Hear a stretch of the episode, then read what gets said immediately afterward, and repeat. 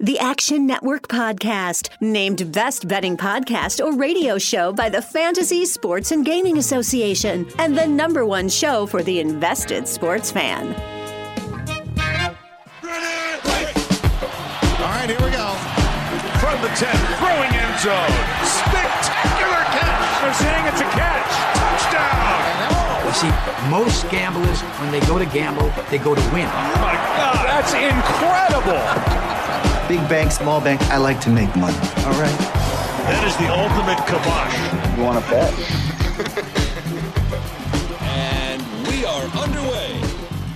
Happy holidays and welcome to the Week 16 Action Network NFL Betting Podcast. I'm your host, Chris Raybon. This is your Week 16 preview.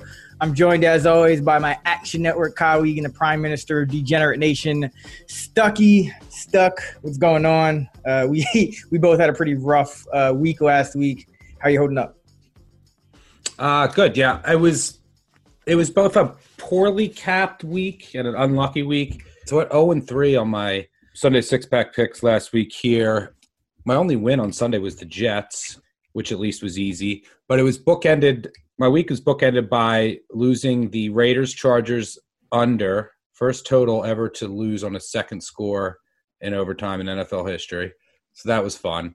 And then I had the Patriots tease. You got to be kidding me.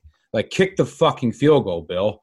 You're down 10. You have the worst offense in the NFL, and you're just going to let Newton hike it and then just get sacked, and that's it. Meanwhile, I had Kansas City against Miami 2 weeks before. Miami kicks that field goal. You saw 10. Everyone kicks the field goal there. Ridiculous. And then he gives some nonsensical answer in his press conference. So that sucked. And then I had the Bengals team total under, and the Steelers just decide to give them 24 points on turnover. Like, it was – so some poorly capped games. It wasn't a heavy volume week for me, luckily. And week 15, I said it last week, it's always one of the toughest weeks for me. I feel like my edges bottom out. But like I also said last week, week 16 and week 17 I usually love because there's a lot of narratives, overreactions, must-win scenarios that provide some value, and I do think there's some good spots this weekend. So let's get to work. I agree. I felt like I miscapped some games. Obviously, the Eagles, that was tough. That was by a half point. But I was on Pittsburgh in that game. I just didn't think they would, come out that poorly a third straight game. So, yeah, it was rough. I did not expect the Rams to have a meltdown. I know you were on the Jets, but I didn't see that much of a letdown coming. I even bet them live, and they got the touchdown overturned. So, yeah, was not a fun week, but we keep it pushing. We're going to cap the Christmas game, and then the rest of the games will be included in the six-pack. Before we kick things off, three very quick reminders. Number one, if you plan to bet on the NFL this season and you still have not downloaded the free award-winning Action Network app, what are you doing? It's got betting tools, analysis from me, Stucky, and the whole Action Network team, and it lets you track every bet that you make. Number two, if you want a chance at a free Vegas vacation, don't forget to enter our free custom weekly DFS contest, the Action Pods Tournament of Champions, presented by BetMGM. 10 spots in our wild card weekend grand finale are still up for grabs. So follow the link in this episode description and join for free today. And number three, a quick programming note about the Action Network podcast in the coming weeks. Don't worry, Stucky and I, we're continuing our NFL betting episodes every Thursday until the end of the season through the playoffs. If you're looking to bet on the NBA on Christmas Day, check out our Christmas NBA episode with Matt Moore, Justin Fan, and Raheem Palmer, three of the best guys doing it in the NBA. That's out now. And finally, between now and New Year's Eve, my guy Stucky, Colin Wilson, they'll be delivering their traditional college football bowl game betting previews, breaking down how to bet every single bowl game on your holiday gambling calendar. So keep an eye out for those, and thank you for listening. And before, I actually do want to give a shout-out to Matthew Friedman and Sean Corner because, I did have a bad week capping. Me and Friedman finished 1-2 in the Fantasy Pros fantasy accuracy for Week 15. Corner was in the top 10 as well. So shout out to those guys. Check out the Fantasy Flex podcast, which is out now. If you made your fantasy championship, good luck with that. But let's get into some Christmas Day football. Hello, you there, boy. Me, sir? Yes, you, my good fellow. What day is today? Today? Why, it's Christmas Day, of course. Christmas Day. I haven't missed it.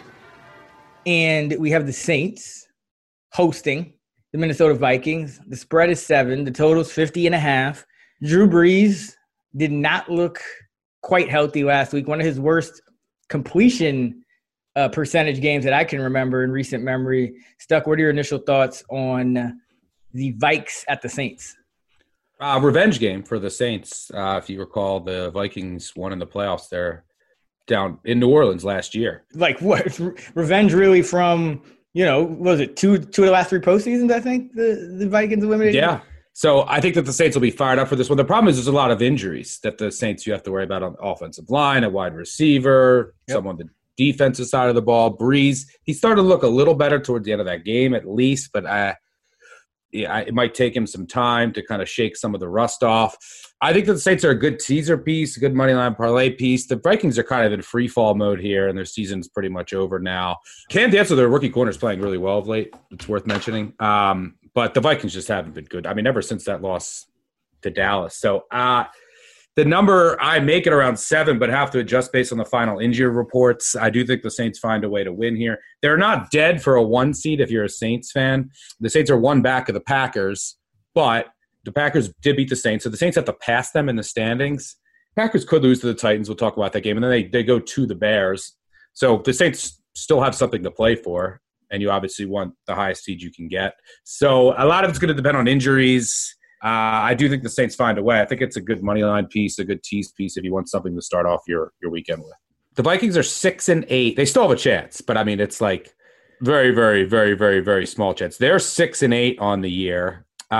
Just a huge loss to the Bears last week. By the way, the Bears, if the Bears win, beat the Jags, and the Cardinals lose to the 49ers, the Bears would actually jump the Cardinals into that final spot. But the Vikings basically need to get to 8-8 and hope that everyone else with 8 wins gets to 8-8, and they have to win the tiebreaker. It's not going to happen, but they're not completely eliminated. They also have some injuries too, so a lot of injuries to keep track of on this game, but I think the Saints pull it out. Yeah, so I'll just give some of the injuries as we record this Wednesday. Guys with 2 straight DNPs. Remember, they practice on Tuesday, practiced again Wednesday because the game is on Friday. Linebacker Todd Davis, fullback CJ Ham with a quad, which could be big. He's an underrated part of that offense because you're also probably going to miss Kyle Rudolph, still out with that foot injury, didn't practice as we record this Wednesday. Alexander Madison, the backup running back in the concussion protocol. Linebacker Eric Kendricks with a calf, didn't practice the first 2 days. So some key injuries for the Vikes. And then the Saints, as you mentioned, Stuck, it's the receiving core that could be a little thin. Remember, no Michael Thomas on IR, Deontay Harris also on IR. So Emmanuel Sanders, really the only healthy receiver. Traquan Smith picked up an ankle injury. He's been playing almost every snap. He started the week with 2 straight DNPs, and they did activate Marquez Callaway, but unclear if he is going to return this week. So, you could be looking at Juwan Johnson and Tommy Lee Lewis, playing significant snaps at the wide receiver position for New Orleans. So, depending on that final injury report, I think this could be a sneaky under game, especially with C.J. Ham and some of those guys out for potentially out for Minnesota. Remember, New Orleans does still have a top 5 defense in terms of DVOA. So that's probably where I'm looking the most. I have it at 7 as well as far as the spread. So I don't think there will be any value either way. You know, even if it moves a half point over or under that the current number. So that's your Christmas Day game. And speaking of Christmas, BetMGM has a great sign-up offer for the Christmas Day NBA slate. New customers can bet $1 to win $100 in free bets if any team makes a three-pointer on Christmas. Just sign up and make your first bet using bonus code ACTION100. That's ACTION100. Download the BetMGM app today or visit BetMGM.com to sign up and use the code ACTION100 to bet $1 and win $100 in free bets if any team sinks a 3-point bucket on Christmas. As a reminder, you must be 21 or older and physically located in Colorado, Indiana, New Jersey, Nevada, or West Virginia. Please gamble responsibly. Have a gambling problem? Call 1-800-522-4700 in Colorado and Nevada, 1-800-GAMBLER in New Jersey and West Virginia, or 1-800-9-WITH-IT in Indiana. Promo offer not available in Nevada or Pennsylvania. All right, Stuck. Let's crack open Sunday six-pack. Thirsty for action?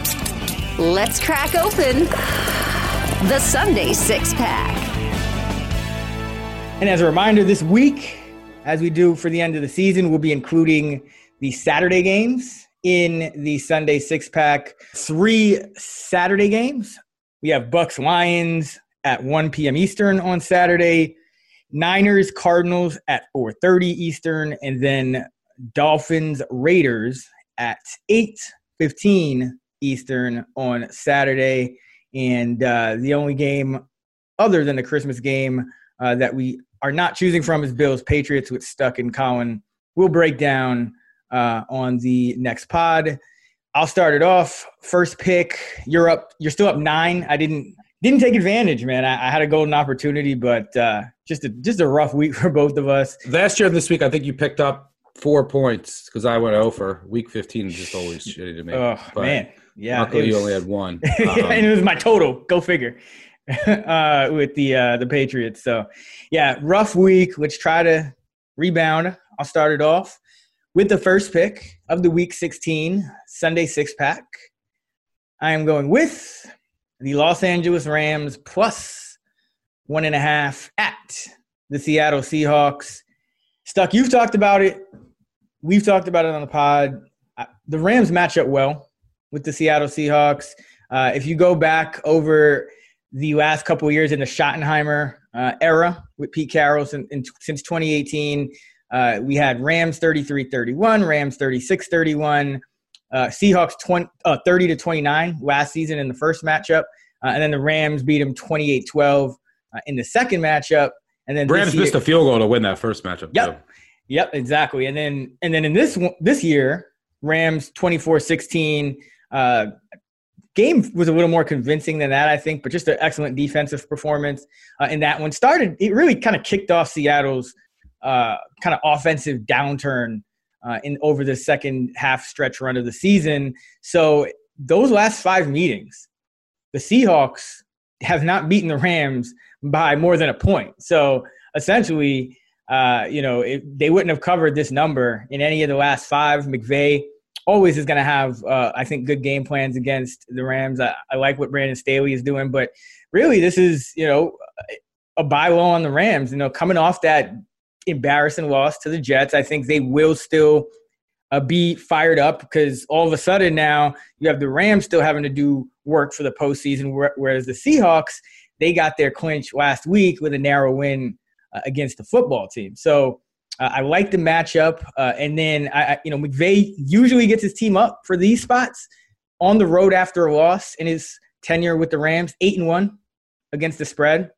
So just a great bounce back spot. You look at what the Rams do well. Jalen Ramsey, that secondary, they can cover.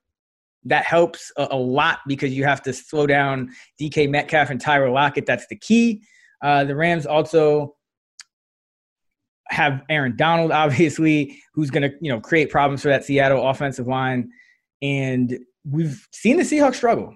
We've seen them struggle now pretty much since that Rams game. You had just 20 points against Washington, one of the better defenses in the league. You had kind of a slow game even in that Arizona win, 28-21. You had the upset loss to the Giants where the Seahawks managed to score only 12 points in that one. So teams that can play, solid defense and game plan well, that seems to have been the Seahawks' kryptonite, only 23 against the Eagles. So to start the year, the Seahawks scored 27 or more in every single game of the first 8. They scored 30 or more in 7 of the first 8. Since then, they've played 6 games. They've scored 16, 28, 23, 12, 40, and 20. So they've only scored, one of those big, 30-plus point games once. It came against the Jets, and they've been held to 23 or fewer points in 4 of their last 6. And this Rams team We know it's one of the best defenses in the National Football League. In terms of DVOA, the Rams are currently number 4. They're number 3 if you look at weighted defensive DVOA, which essentially weights recent games a little bit more heavily. They're playing 19.9% better in terms of expected points versus the league average. That schedule adjusted. They're number 4 against the pass. They're number 7 against the run. Just an excellent defense and a great bounce back spot for the Rams. So give me the Rams plus 1.5 at Seattle. Yeah, I like the matchup, and I agree it's a great buy low spot. You should get the Rams' best effort. Same as I mean, this game's going to decide the division. One of the reasons that I was on the Jets last week, that game pretty much meant nothing to the Rams. They already beat the Seahawks. They're one back. So if they win this game, I mean, it meant something, but basically now they win this game and then they win their finale. They win the division. If Seattle wins this week, Seattle clinches the division. This game has probably some of the I think the biggest playoff implications of any this week. Some are going to carry over into next week, but this could clinch the division, or all of a sudden Seattle's going to be on the road if the Rams win, and then the Rams win in week 17. So really important game. I think, yeah, the Rams should bounce back. They do match up well, but I make the line 1. So I don't see a ton of value, but I don't disagree with the matchup and the spot. And I think that they can get a ton of pressure up the middle as well and just disrupt everything that Seattle and Russ wants to do, which is what happened in that first game. But if you can get 1.5, which is out there right now at BetMGM, also a great tease piece, which is what I used the Rams with as well. We know Seattle doesn't really win by more than one possession. And this should be a close game. I like some of the matchup advantages for the Rams that you alluded to, but perfect teaser piece. Hope you're enjoying this great Action Network podcast. I want to make sure you know about the Locked On Podcast Network. Locked On has a daily podcast on your favorite team. Welcome to you, Locked On 49ers. You are locked on to the Dallas Mavericks. Welcome, everybody, to the Locked On Lakers podcast. Let's go. Locked On podcasts are hosted by the local experts who know your team better than anyone and give you the inside scoop. So go to your podcast app and search Locked On, your favorite team. Subscribe to your Locked On podcast. For my first pick and the second overall of the Sunday six-pack, I am going to go with the let's get ugly here. Let's go with the Pittsburgh Steelers, the team that nobody wants to bet right now. The Pittsburgh Steelers at BetMGM right now, 2-point underdogs. Pittsburgh plus 2 at home against Indianapolis. Look, you were driving the bus. The Steelers team was a fraud, overrated, flawed at 11-0. They had no explosiveness. They couldn't run the ball. The offense was just meh, and they played 7 backup quarterbacks too in 14 games. The defense is obviously great, but there was a lot of things not to like about this Pittsburgh team. But everyone was talking about undefeated season, Super Bowl, blah blah blah, and now no one wants to bet them. Everyone's saying, are they going to win another game? They're not going to win a playoff game. This team shouldn't be in the playoffs. It's 180. I've bet the Steelers this year straight up 0 times. 0 times in the year. Now it's time. The market has gone completely other way on the Steelers. It's time to buy them. It's time to buy low after that embarrassing loss to Cincinnati. If you're wondering, Mike, this is your classic Mike Tomlin spot. I mean, if you want to look at teams as underdogs, playing teams that are above 500, Interactions Lab database since 2003. Mike Tomlin, the most profitable. He's 24-9-1 against the spread as an underdog against winning teams. This is your rah-rah spot. Us against the world. Everyone says we suck. I don't think that there's much different, anything different with the Steelers. Like, they're playing a little worse, but I knew that this offense had huge issues, and I knew that there was some regression coming in the turnover department, and the defense has a couple injuries, but this offense is what it is. This defense is what it is. The Bengals game, they were getting blown out. I mean, they had 3 turnovers in their own territory. The Bengals still only had 150 yards through 3 quarters. Let's cool our jets on the Bengals. But this is a Colts team that I'm also not a believer. And by the way, this line was – the look at line was Pittsburgh minus 3. And then you have that loss, and now you're getting 2. It's a 5-point swing. That's a massive swing. Steelers plus 2 at home. I mean, we're basically saying to the Colts, I have about 3.5 points better than average. We're basically saying, like, the Steelers now are an average team. I mean, if you say home field is worth 1-ish, I mean, that's crazy. I mean, they all of a sudden people went from Super Bowl now to they're just dead average. This is still a really good defense. This is still a great spot. And it's still a Colts team that I have questions about. Their offense has been meh. And if you look by a few different advanced metrics, the Colts have faced the third easiest schedule of pass defenses in the past 30 years. They've overall, if you look at DVOA, they've faced the 32nd ranked schedule as far as difficulty of defenses. So their schedule's been extremely easy, and the offense still hasn't done much. Their offensive line is meh. The running game is meh. It's just an average offense, and the defense has been sliding since a really hot start. So I think this is a great spot, a great Tomlin spot. You're also outdoors in the cold against the dome team. Steelers, look, let me paint a little picture. 2012, the Ravens, my Ravens, lost 3 games in a row, weeks 13, 14, 15. They got trucked at home. I was at the game, week 15 to the Broncos. The market was selling them. Joe Flacco, this Ravens team stinks. Well, the next week at home, they were playing the Giants, who were also playing for a playoff spot. The Giants won the Super Bowl the year before. Giants needed a win to get into the playoffs. This is week 16. The look ahead line was like Ravens -1. Ravens get trucked. The Giants -2.5, -3. Sound familiar? Ravens win by 20. Ravens don't lose again that year, win the Super Bowl. So I'm not saying that the Steelers are going to win the Super Bowl, but these things happen. They've lost 3 games in a row. The market is completely bottomed out on them. Teams are never as good as you feel. So, yeah, give me the Steelers with I still make them a slight favorite here. And I downgraded them after last week, but too much value to pass up here. Great teaser piece, too. Yeah, I like it. We did kind of point out early on when the Steelers were still kind of riding that hot streak that, hey, the offense was struggling, and they have – I mean, it doesn't get any worse than losing to the Bengals by double digits. And on a nationally televised game, on the most recent game – that we have of the week still until, we get to this Friday, Saturday games. I think that the market just hasn't, it's kind of overweighting. It's recency bias.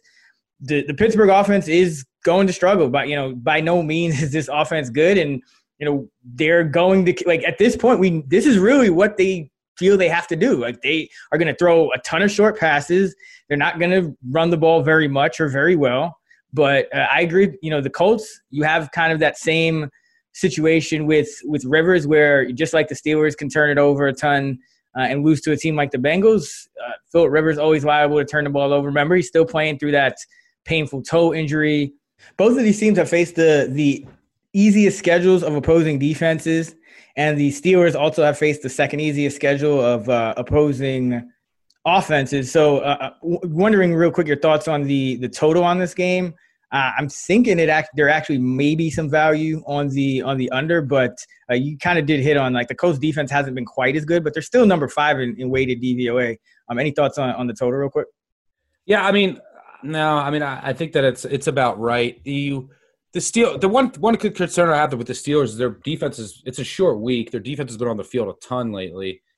Is there some fatigue there, especially in the second half, potentially? And then also with the Steelers' offense, like, look, we were saying, look at their first down, look at their success rate on first down. Look, we were saying this early in the year that their offense was a little flawed, but obviously it's looked way worse lately. Why? Well, they've had a lot of drops. They had fumbles, bad snaps. So, like, there's some regression coming for the Steelers' offense. It'll look like what it did early in the year. It's still a flawed offense, but it's not as bad as it's been over the past few weeks. I mean, they've had 20 drops, it seems, every week. So that's not going to persist. So maybe you get some regression in that department. So, just the side for me. And I'll have a piece of the side. And I also, like I said, I teased the Steelers up over a touchdown here, which I love. I mean, you can tease them to +8, and I make them a small favorite. So, basically just buying low and getting value after what we saw last week. And it's not – look, I mean, the Colts, too, have won – the only 2 above-average defenses the Colts have faced are the Bears and the Ravens. That's it, and they did nothing. Like, look at the success rate, the yards per play under 4, did nothing against either defense. Steelers defense is obviously on par there. This is outdoors in the cold. You'll get an angry, angry Steelers defense here in a great Tomlin spot. So buying low, this was Steelers -3 before this week. If it was Steelers -3 after the Steelers beat the Bengals without a bunch of fluky turnovers, I wouldn't be betting it. But you give me two, here we are. Yeah, I'm right with you. It looks like we both have the line at Steelers -1. And, you know, that is after downgrading them a ton because they are, you know, they have suffered some injuries on defense. They aren't playing as well. That's clear. But, yeah, definitely expect some regression from these Pittsburgh Steelers, who are still #1 overall in weighted defensive DVOA. And they are top 3 against both the run and the pass. They're #1 against the pass. And their pass defense is still – it's 21.7% better than league average. That's double more than all but one team in the league. Only Washington has a defensive DVOA at #2 at -15.8. That's even within – you know, that's even less than double of the Steelers against the pass. So like them against Phillip Rivers and, yeah, like the Tomlin spot here. So I'll be on the Steelers as well. The NFL season is upon us, and our friends at BetMGM Sports are offering Action Network podcast listeners a great sign-up offer. Just make your first deposit using the bonus code ActionPod and receive a 100% deposit match up to $500. They've got parlay bonus payouts, live betting markets, daily odds boosts, all sorts of great stuff. So download the BetMGM app today or visit BetMGM.com to sign up and use the code ActionPod to double your bankroll with a 100% deposit match up to $500. As a reminder, you must be 21 or older and physically located in the great states of Colorado, Indiana, New Jersey, Nevada, or West Virginia. Please gamble responsibly. Gambling problem? Call 1-800-522-4700 in Colorado and Nevada, 1-800-GAMBLER in New Jersey and West Virginia, or 1-800-9-WITH-IT in Indiana. Promo offer not available in Nevada. And now, back to the show. For the third pick of the Week 16 Sunday six-pack, my #2 pick, I'm going with the Jacksonville Jaguars. Getting ugly here, +7.5 at home against the Chicago Bears. Look, the Chicago Bears, they've come alive a little bit over the past couple of weeks. They play just a gutted Houston team and blow them out, and then they are able to hold on against Minnesota. Played a good game against Minnesota. David Montgomery has really come on, but now you're talking about the Bears still with Mitch Trubisky, or as you like to call him, Mitch Bortles, at quarterback. You've just been Bortled. 7.5-point favorites on the road against Jacksonville. And you look at these type of spots, you know, the Bears, first of all, improbably so, the Bears have now scored 30 points or more in each of their last 3 games.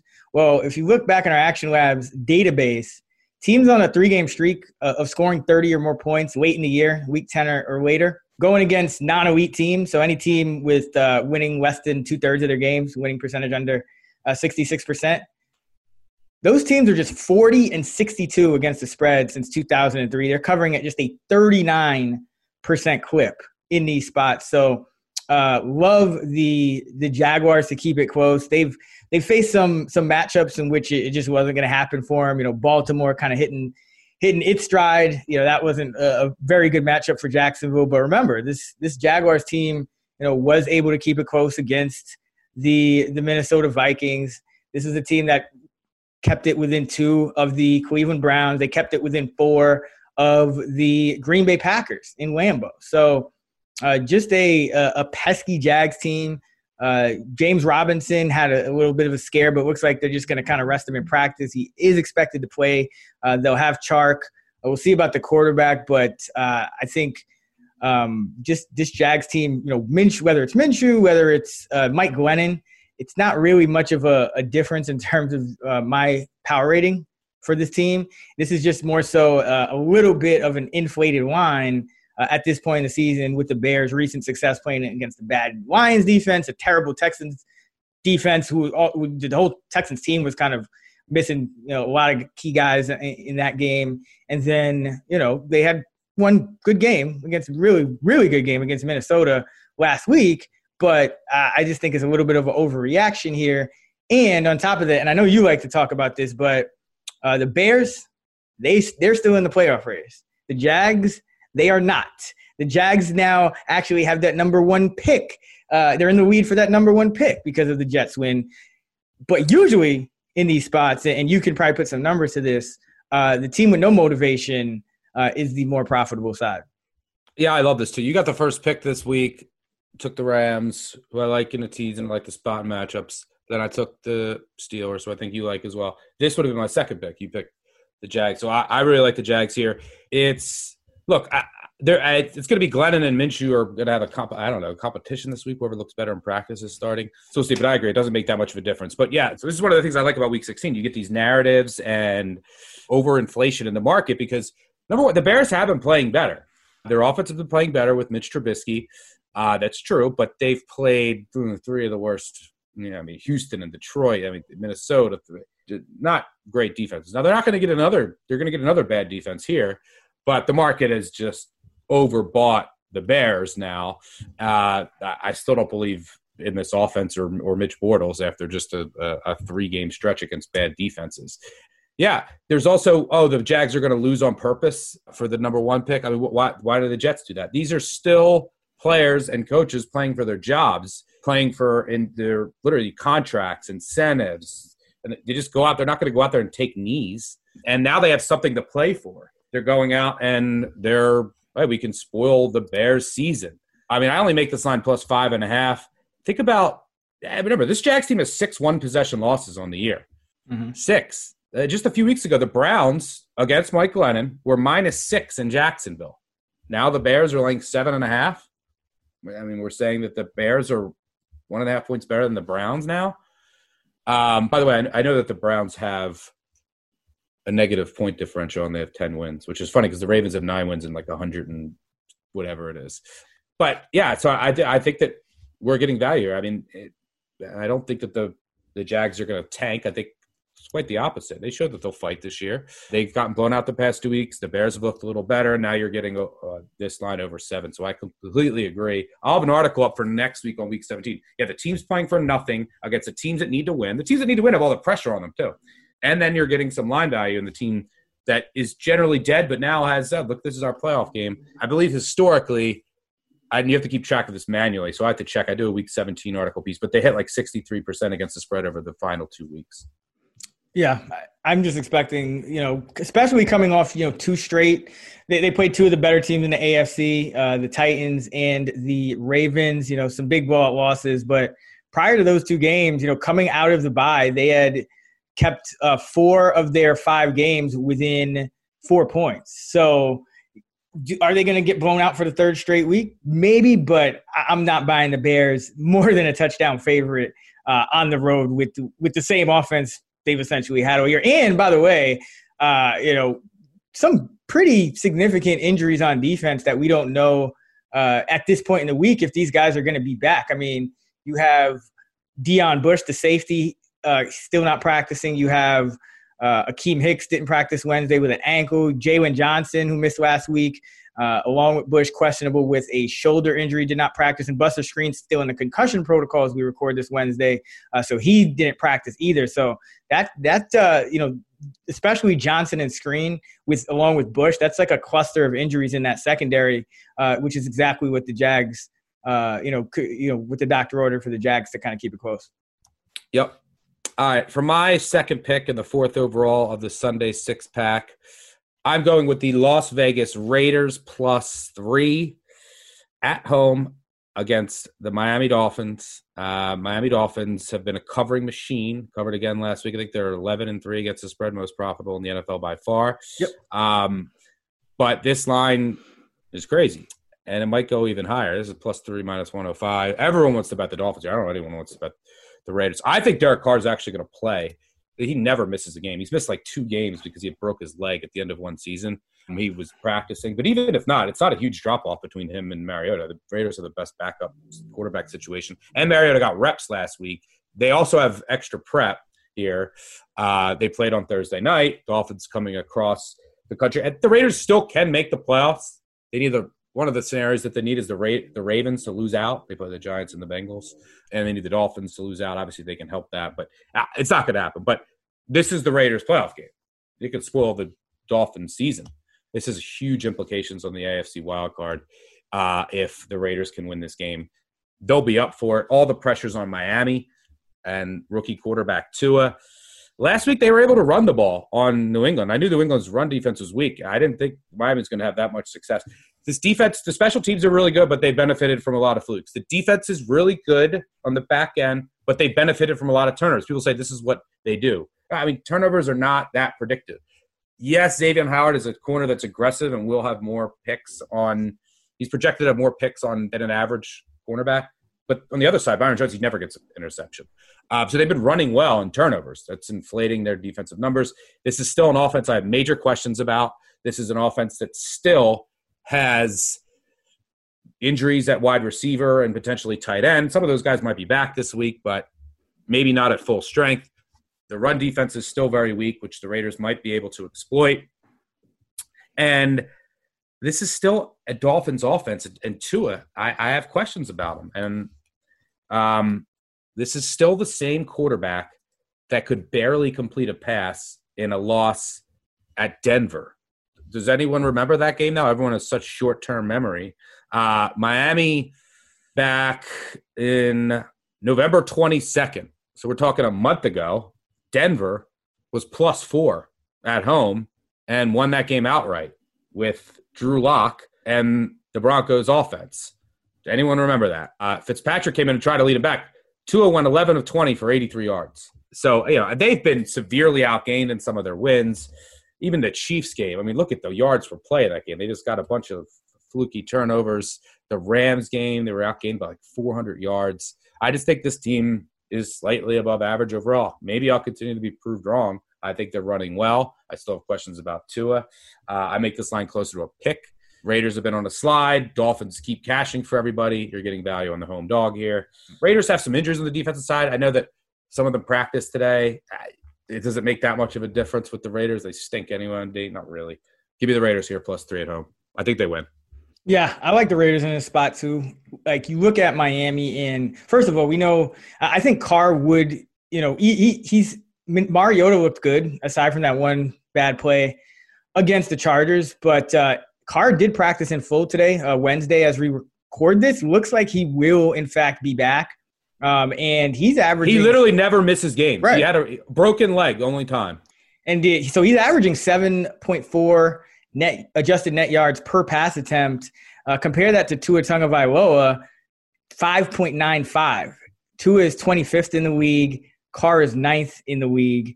And I think even if you drop down to Mariota, you will still end up above where Tua is at. So, I you know, that combined with the, you know, going across the country, coming off a big win against a division rival in the Patriots, and in a rookie quarterback doing it, which really never happens against Belichick, an 11-3 team against the spread. Like, you have all of the ingredients to a buy low. The Dolphins, I think, will have success. I think both teams will have success running the ball, because you have the Dolphins 24th in DVOA. The Raiders are one of the worst in the league. I do like Salvan Ahmed for the Dolphins, and Gaskin looks like he's going to be back. But this is probably a matchup. Yeah, I think the Dolphins at this point, just because they do have a better pass defense, are the better team.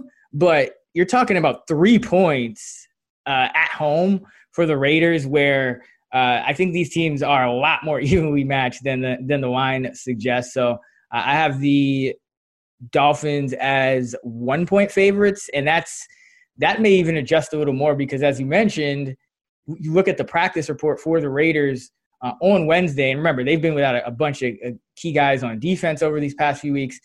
Everyone practiced on Wednesday except for Cleveland Farrell due to injury. You had Morrow and Carl Nassib. They did not practice, but for non-injury reasons. But you had Jonathan Abram, the safety, practiced. Renfro, who went out last game, he practiced. Ruggs coming back to the team. He may or may not play, but you are getting healthier if you're the Raiders. So I like it. All right, where do you go next?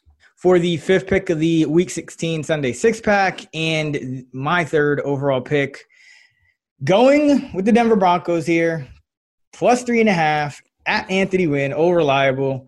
Brave. Don't think the Broncos should be getting I don't think the Chargers should be getting more than a field goal in this spot. I think the Broncos, listen, the Bills have been a buzzsaw recently, and, you know, they destroyed Denver. I know you liked them last week. I did as well, but I like the bounce back spot here. First of all, Chargers really don't have a home field advantage. Anthony Wynn, 8-15-1 against the spread, 35% as a favorite in Los Angeles.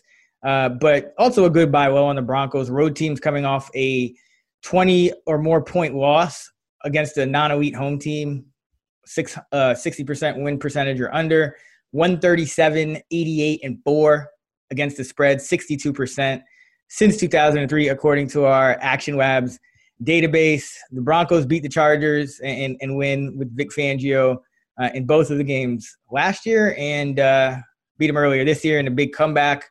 So it's been a struggle for Wynn against Vic Fangio. I think even, you know, the Broncos are depleted on defense compared to what they had earlier in the year. But you have Keenan Allen, not 100% for the Chargers, did not play anywhere near a full complement of snaps last week and is not practicing to start this week either. So still have Badgley missing field goals. So give me the 3.5 here in a game. I think the Broncos could win, but this thing could very well come down to a Badgley field goal or something like that, which is no given, as we saw last week. And the Broncos are getting their kicker back, Brandon McManus, who missed last week, and the Broncos missed, I think, 3 or 4 kicks last week. So just like a bounce back spot for the Denver Broncos here. Division game late in the year, with a coach who's had an edge over the favorite. It's put a gun to my head. I take the Broncos here. I mean, the problem. Look, I'll ask my producer Matt. Play the clown horn noise for my Broncos pick last week. I mean, they just got crushed. In my defense, I mean, it was just an awful pick. But where everything went wrong, and I look back and I watched that game, and it's one of the hardest things that I struggle to handicap, is these cluster injuries. I mean, the Broncos secondary, it's bad. I think Boye is gone. Bryce Callahan is their ace. He's gone on IR. Boye suspended. Isang Bassi is on IR. Duke Dawson's on IR. Kevin Tolliver's on IR. I mean, their starting corners now are Ojemudia, a rookie, who struggled, to say the least, and Hairston, who they picked up off the street like 2 weeks ago. They got – Bowsby's like their backup now. Will Parks is a safety they got recently. He's playing nickel. I mean, he's playing slot in the nickel. I mean, ooh, it's bad. Now, the Bills are playing so well, and that they did the same thing to the Niners, who had backups in at corner. That's what scares me here, because the Chargers do have a couple extra days of rest. So are their receivers a lot healthier? If they are, we've seen Herbert destroy almost every bad defense he's faced, even some good ones this year. So that's what scares me here. I make the line like 2.5, 2.6. You at least got these corners last week, and they'll have an extra day, which can't hurt. But they got some game action against an offense that's rolling. So you'd expect them to be a little bit better if they're being thrown into the fire. But it's still a dicey situation. With the hook, I agree with you. But and look, you're – who wants to buy the Broncos right now, which is probably why you're getting this hook. So I don't hate it. For my third pick and the 6th overall of the Sunday 6-pack, I'm going to change it up on you. And I'll cover this game quickly. I like the 49ers. They can ruin the Cardinal season. They're also basically playing at home. They're playing where they've been playing at home. I think that they're going to have some of their corners back, which they got back last week. I know Beathard is starting. I think Beathard's 1-16 straight up as a starter. But Mullins has been killing them with turnovers, killing them. You go take a look at the Niners box scores of the last couple weeks. They outgained teams by like 300 yards and lose. I think, what did they outgain the Cowboys by last week? 260 yards? I mean, it's crazy. So they're moving the ball. Kittle might be back. Kittle should destroy the Cardinals if he is. So there's some things I like about San Fran this week. They can ruin Cardinals season. All the pressures on the Cardinals. Wait for that line. That line potentially could keep going up. But I'm going to switch it up here for my third pick. I'm going with this is a lot on a gut. This is just on a gut. The Houston Texans minus 8.5 at BetMGM against the Bengals. Look, the Bengals are a disaster since Joe Burrow has left. They have no explosiveness on offense. This is a team that was averaging 3.9 yards per play leading up to the Steelers game. What did they do last week? They got a bunch of turnovers. They had Ryan Finley runs was their offense. It's bad. I mean, they had 148 total yards through three quarters. They're averaging like 3.5 yards per play. This offense stinks. And now they have some injuries. Tyler Boyd, I don't know. He's concussion on a short week. I imagine he's out. But the offense stinks. It's horrendous. It's the same team that got blown out by the Cowboys, just getting trucked the past few weeks. They came out to play. Granted, I mean, their offense stunk. That whole defense came out to play. Juju Smith-Schuster's not even allowed to dance anymore. They embarrassed him so much. That was their Super Bowl. You want to talk about teams that have nothing to play for until, you know, the end of the year when, oh, look, we've stunk all year. Our season's going nowhere. Now we get to play our rival who's trying to clinch the division, and they came out fired up, that whole defensive backfield. Now short week, you're going to Houston. It's like nothing's going on in your season. Talk about a letdown city. I mean, I can see Cincy – and even if they don't lay an egg, they still could get blown out here. But I could see them just laying a complete egg and lose this game by 35. Similar to how they lost to the Cowboys at home last week. So I love the Texans as a teaser piece, but I'll lay it here. Everything inside of me tells me this is the Texans' truck. Short week since he wins their Super Bowl. I mean, and their offense is horrendous. And you got to give credit to the Texans. By the way, just to go back to the Colts 10-4. What are their 7-7? They beat the Packers in overtime, could have lost. Two of the last 3 weeks, they played the Texans, shorthanded Texans, who had the ball inside the 10 with a chance to win, and they fumbled both times. But the Colts easily could have lost both those games, by the way. So you give credit to this shorthanded Texas team. They're still playing and fighting. So I think Watson will do his thing, and there's a real good chance here the Bengals lay a complete egg after winning their Super Bowl in one of the biggest upsets of the year. So give me the Texans, and I also like the Niners, but that's just a bonus bet. Yeah, the Texans scare me a little bit. Like I actually make this line 7. Maybe I do have to adjust a little more for the Bengals letdown spot. And I like what Deshaun Watson has been able to do even without Will Fuller. He's still averaging 8.8 yards per pass attempt, which is just amazing given kind of, you know, some of the defenses they faced and, you know, missing Fuller for the second half of the season. So I could see the Texans blowing them out. And you were on the Texans. So they've only won 2 games by 8 or more points. You were on the first one when they fired their coach. They beat the Jags. And then I think we both were kind of talking about how probably a good spot for them on Thanksgiving. They beat the Lions 41-25. So it's, you know, they can do it. They are capable of doing it. And I do like Watson. But, yeah, have it around 7. So wasn't planning on betting it, but can definitely see where you're coming from there. Good teaser piece. Great teaser piece. All right, so that wraps it up for the week number 16, Sunday and Saturday. 6-pack stuck going with the Pittsburgh Steelers +2, the Vegas Raiders +3, and the Houston Texans -8. I am going with the Rams +1.5, the Jags +7.5, and the Broncos +3.5. As a reminder, you can follow all of the Sunday 6-pack picks in the Action Network app. Just search Sunday 6-pack in the Action Network app's follow feature to see the picks. Next up, we have our favorite over-under play of the week. All right, Stuck, I started the 6-pack. Where are you going for the total? Yeah, pretty sharp totals out there compared to my numbers this week. I don't see a ton. I don't really love many totals, but one that I like that I'll throw out here. At BetMGM, the Browns Jets over 46.5. The Jets offense is doing some things recently when they've had their full complement of receivers. The most bizarre stat of the NFL season is the Jets have scored on 8 straight opening drives. What the fuck is that? So, I mean, that is so bizarre. It's the team that has just won their first game, and they score on their first drive almost every week. So the offense, you know, looked a little better last week. I think that it's trending up. The defense is still a mess. Now they lose Quinnen Williams. It's a big loss for this week in that matchup. Brown's offense is playing well. I think this is a good matchup for them. And I still don't believe in the Browns' defense whatsoever. So I think the Browns will be able to do their thing. I think the Jets will score some points. Don't count out the Jets in this. The Browns should take care of business if they're fully focused, but they get caught peeking ahead and assuming this is a win for a team that's not used to being in this spot. I've seen weirder things. I mean, the Jets beating the Rams is a lot weirder than this. So I think there's more points than – I think the Browns can get to 27 here, and I think the Jets definitely can get to 20 at the minimum. So give me the over. Yeah, Jets playing better. I mean, hey, maybe Adam Gase is coming out the gate with some of those scripted plays, and then the talent deficit shows up later in the game. But yeah, they have been good early on. So maybe a first half line to think about as well.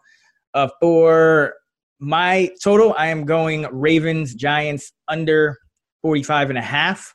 The Giants, they're to me they're an under team. If you look at what Patrick Graham, the defensive coordinator, has done this year, came out with some really good game plans, and I think all but maybe one or two games. I think the Cardinals game sticks out and the 49ers game, but in all the rest of them, just very well game planned. Now you're going to have James Bradberry off the COVID list. You put him on Marquise Brown. The Giants' biggest weakness in terms of DVOA versus receivers is against non-number one, number two, so the non-primary wideouts. It's not really the Ravens' strength. You look at these teams in terms of pace. The Giants are 20th in neutral pace, 30.5 seconds per play. The Ravens are 31st in neutral pace. They take 32 seconds between plays on average. And another thing I like to look for when betting unders is how the pass defenses generally scheme. And in terms of their average target depth that they allow, some defenses will kind of force you to beat them over the top. Some defenses will try to keep everything in front of them. The Giants are 5th in lowest ADOT, average depth of target allowed, at 7.5 yards, and the Ravens are 10th at 7.8. So you have two top 10 teams in terms of fewest average depth of target allowed. And then the middle of the field is generally where teams are going to have the most success on offense throwing the ball.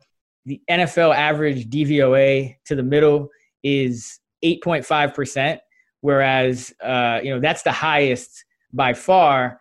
Compared to throwing to the left or the right, where the sideline's going to come into play. You're taking some deeper shots there, so the DVOA is much lower there. And both of these teams, their top DVOA ranking comes over the middle of the field. Both of these teams are at their best defending the middle. The Ravens are number 4. Playing 12.6 expected points better than average over the middle. And the Giants are at 7.9, but the league average is 8.5%. So Giants above average as well, 15th in the league. And I just think either you're going to see a Ravens just kind of take care of business and the Giants still struggle to score points if Daniel Jones isn't fully healthy or they have to start McCoy, or you see the Giants kind of hang in this one. And either way, I think, that their route to hanging in it is they're going to limit the Ravens on offense. The Giants are number 4 in red zone conversion rates allowed on defense. And that's essentially how you're going to stop the Ravens, make Justin Tucker kick a bunch of field goals. But I don't see the Giants offense putting up a ton of points on this Ravens D. That's reasonably healthy at this point in the season. Yeah, don't hate it. I think it's under or nothing there. I think the line is pretty spot on. What are you hearing in Giants land for who's going to start? I know that they said that they're going to see how healthy Jones is. Yeah, it looks like they're going to go back to Jones. I mean, now you're really getting into must-win territory if you want to keep any hope of the division title alive. They were close to playing him last week, so he's practicing, so it looks like he will make his return, but I would guess not. Even if he's a little hampered, I mean, yeah, that offense it's done. You throw him out there. I mean, look what Arizona did to him. They 50 yards in the first half. So, yeah, don't hate it at all. Yeah, and you got it should be about in the mid-30s in terms of the temperature. So, I like it from that angle. But the Giants unders are 11-3 on the year. Ravens are 7-7, so they've kind of played to what you'd expect. But Giants, 3-11, the most profitable under team in the league this season. So give me under 45.5. As a reminder, Stuck has the Jets and the Browns over 46.5. What number would you take that up to, by the way, Stuck? Yeah, I think I would take it up to 47.5. Definitely not 48 or higher.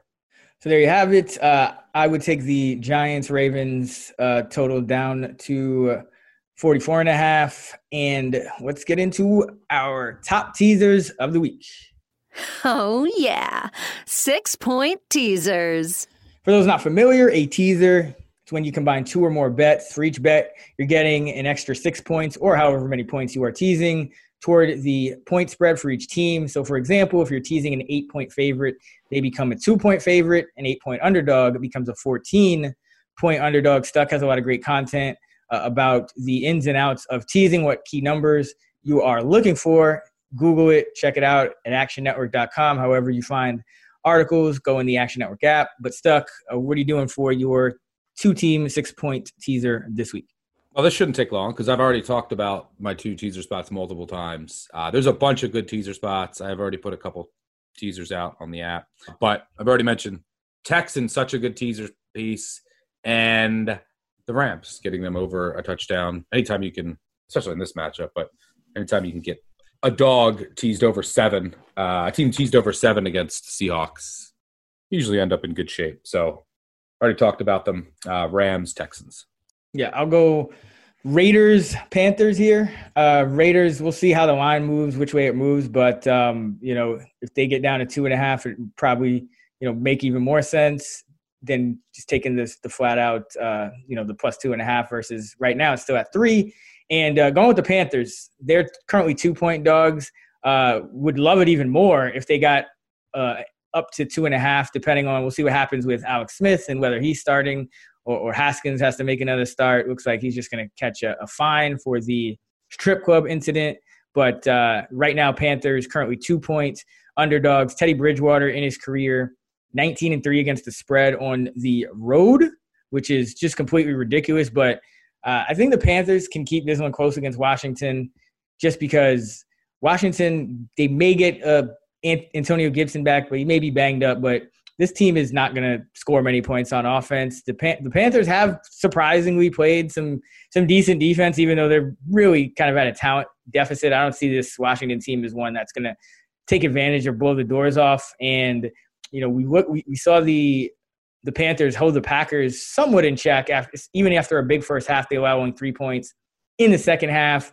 The one injury that concerns me is Burns. Looks like he's going to be out. So that's a pass rusher for Carolina, or I might be, you know, taking them straight up as a money line dog or as one of my picks to win the game. But think they can definitely keep it close here against Washington.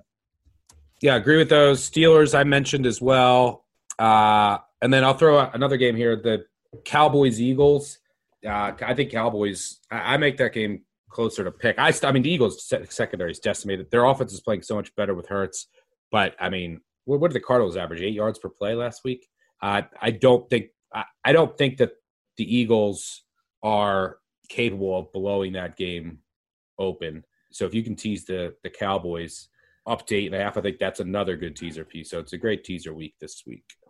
Yep, definitely agree. There we have it. Stuck going with the Rams, teasing them up to 7.5, and the Texans down to a 2-point favorite. And I'm going with the Vegas Raiders up to plus 9 and the Panthers up to plus 8. And I'm going to dedicate this week's coach's pep talk to Dwayne Haskins and that Washington football team. Today's pep talk comes to us from Frank Reynolds in the television show Always Sunny in Philadelphia. Dedicated to you, Mr. Dwayne Haskins. Cue the strip club music. This is pathetic. This is awful. We've all been humiliated. Our asses are destroyed. Yeah. Mm-hmm. You know what? Let's just go back to the bar, right? The bar's where we belong. The bar's where we fit in. We can hide from the world at the bar. No! We can't go out like that. Look, if life pushes you down, you gotta push back. If you're dealt a bunch of lemons, you gotta take those lemons and stuff them down somebody's throat until they see yellow. And if some punk-ass kid humiliates you, you gotta do the only thing that's left to do. Yeah! Whoa! Huh? What's the one thing left to do? What is it? Well, the thing of it is, there's the lemon stuff. Right. And then, I lost my train of thought. Let's go back to the bar. Yep. I mean, this guy, Dwayne Haskins, he just can't stay out of the headlines in all the wrong ways, you know, coming off losses even, you know, usually the loss should be the biggest headline, but they lose to Baltimore and he's in there bragging about his passing numbers because I think he went over 300 and then he got benched and then he finally comes back and there's like quotes about how grateful he is to get another starting opportunity and then picture surface of him maskless in a strip club. So, oh man, Dwayne Haskins. Clown horn. Do better, brah. But now it's time for our Moneyline Underdog Parlay. Turning good weekends into great weekends. It's time for the Moneyline Parlay. Got some Moneyline dogs, some games we still didn't talk about. I think I know where you're going here, but what are you going to do? I'll go with the Tennessee Titans. Titans plus 160 on the money line at BetMGM. I make this game like closer to 2, so I do think that there's value if you can get over 3. And then also I think that there's value in the money line, obviously. I think that, I mean, look, the Titans, I'm sure you all seen some of the stats. I mean, if you compare Rodgers to Mahomes to Tannehill over the last 24 games, Tannehill has the best numbers. This offense is really good, and you don't want to face Derrick Henry at the end of any season, but especially in 20-degree weather, especially if there's a frozen track. And could be a snowver. What do I mean by snowver? A snow game, snowvers have historically hit close to 70% overs when it's snowing in the NFL. You can't have 3 feet of snow on the ground. Obviously, that would – and now most games don't, but every once in a while you'll see that in, like, Cleveland or Buffalo. But if you just have, like – most of the time they're good at cleaning the field, but you'll have, like, an icy track. The offense has the advantage. They know where they're going. Plus, so if there is some snow, usually everyone overreacts and says, oh, it's snowing, there's going to be – it's going to hurt the offense, and then the total will come down as well. So you have two things working in your favor. Adoree Jackson's back for the Titans. That helps. Devontae Adams is going to get his no matter what, but at least, yeah, he has another competent corner in there. And he played really well last week in his first week back. He's no longer a figment of our imagination. But the Titans' defense still stinks. Yeah, the Packers' offense is great. I think number 1 in success rate this year. I'm sure that they're going to get plenty of points, but I think Tennessee will as well. Derrick Henry and that offense against the really bad Packers run defense, it's a scary thought. This game, I think, is going to be great, and it'll come down to the wire. So, good place to take a shot with a moneyline dog.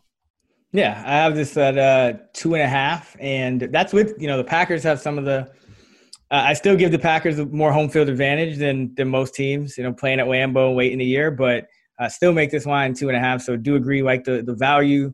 I think the Titans can absolutely win this game because it essentially is going to be a shootout. And the Titans have the best shootout player, as you mentioned, for this type of environment. These teams are number 2 and number 3, respectively, the Packers and the Titans in offensive DVOA. So, yeah, I think it's an over game as well. I'll be hoping that line gets down to maybe 55 or even under. It's still at 56, but I make it 57.5. So I'm looking to bet that over as well, but – absolutely think the Titans can win this game. For my money line, dog. If you get some snow, the one thing you don't want tons of wind, but it doesn't look like it, there's 30-mile-an-hour winds. It'll take away the benefit of a faster track. But it doesn't look like there's going to be crazy winds. So if there's some snow and that total comes down to 55, I think I make it 57 at 58 too.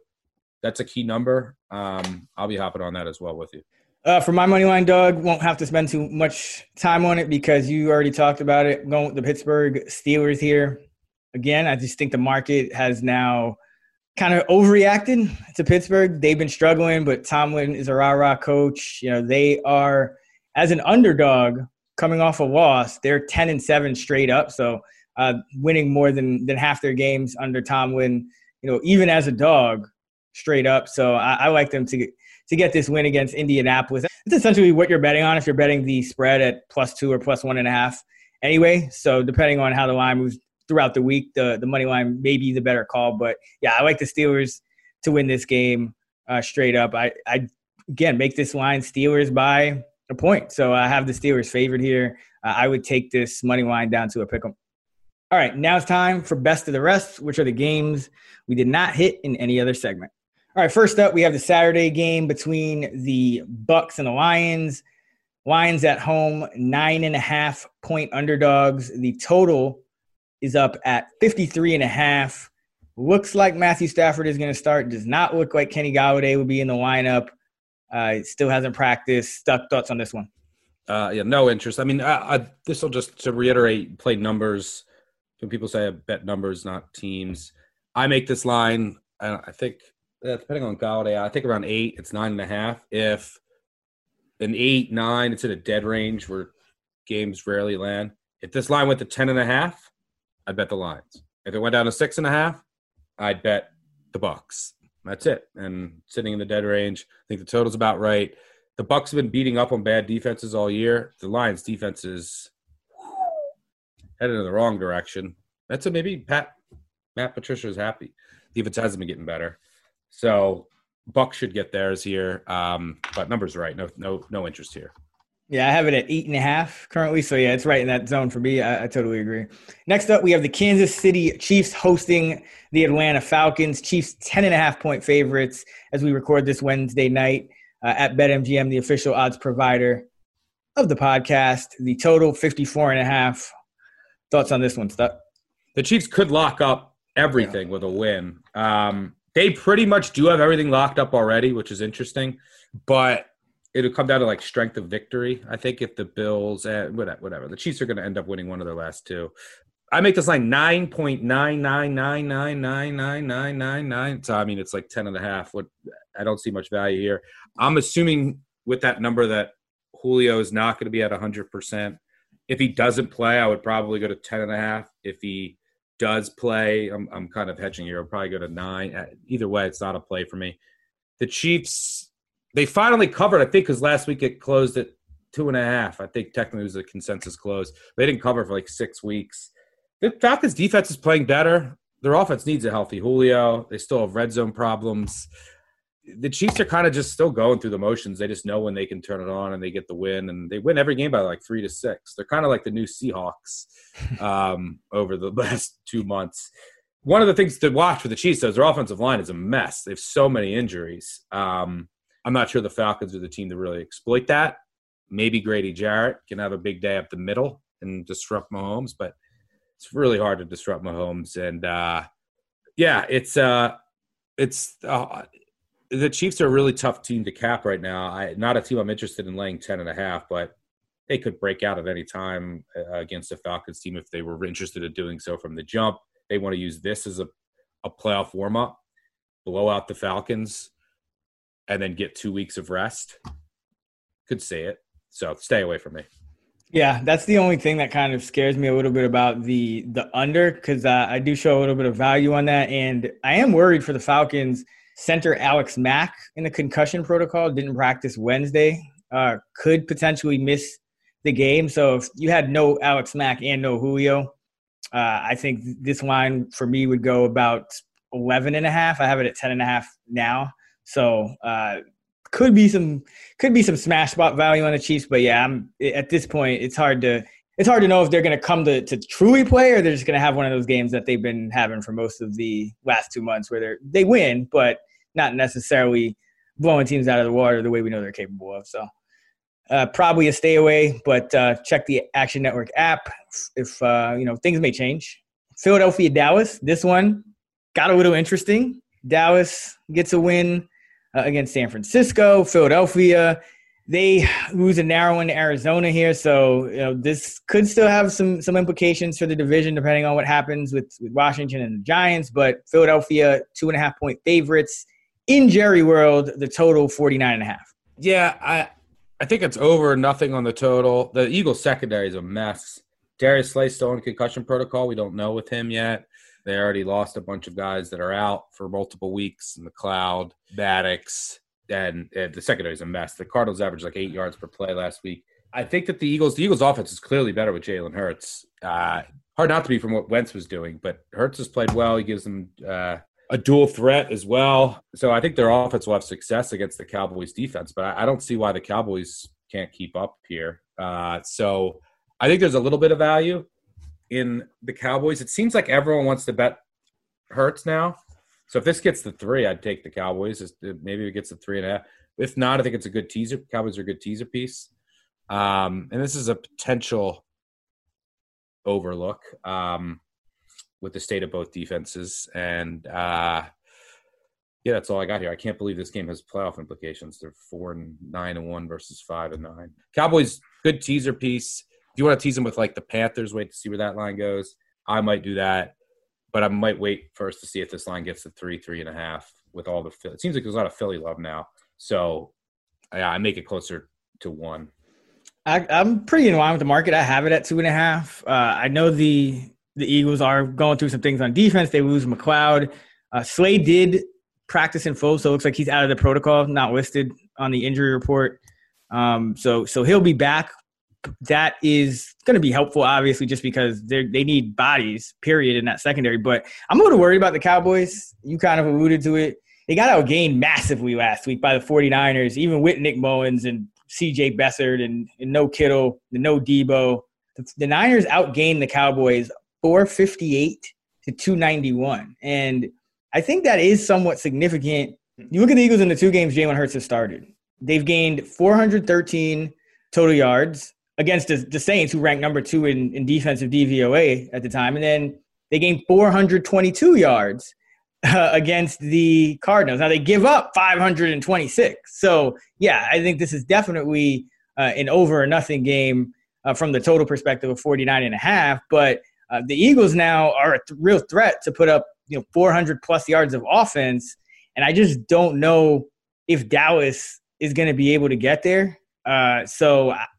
Dallas, could they benefit from turnovers? Could Hurts, have like one of his vomit games finally? He's started about as hot as you could have imagined for a quarterback, especially with his skill set. But I'd be scared to I'd be scared to bet the Cowboys straight up, even at +3. I think I would only tease them, but at the 2.5, I would, gun in my head, I would actually lead Eagles.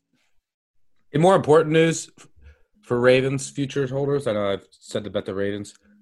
Raiders win or Steelers win this weekend, and then all we need to do is win out. And there is still a hilarious scenario where Browns-Steelers could be for the division next week, and if the Browns win, they win the division and the Ravens are out. If the Steelers win, the Browns are out with 11 wins. So wow. I'd rather talk about that than the NFC East, but just keep that in mind.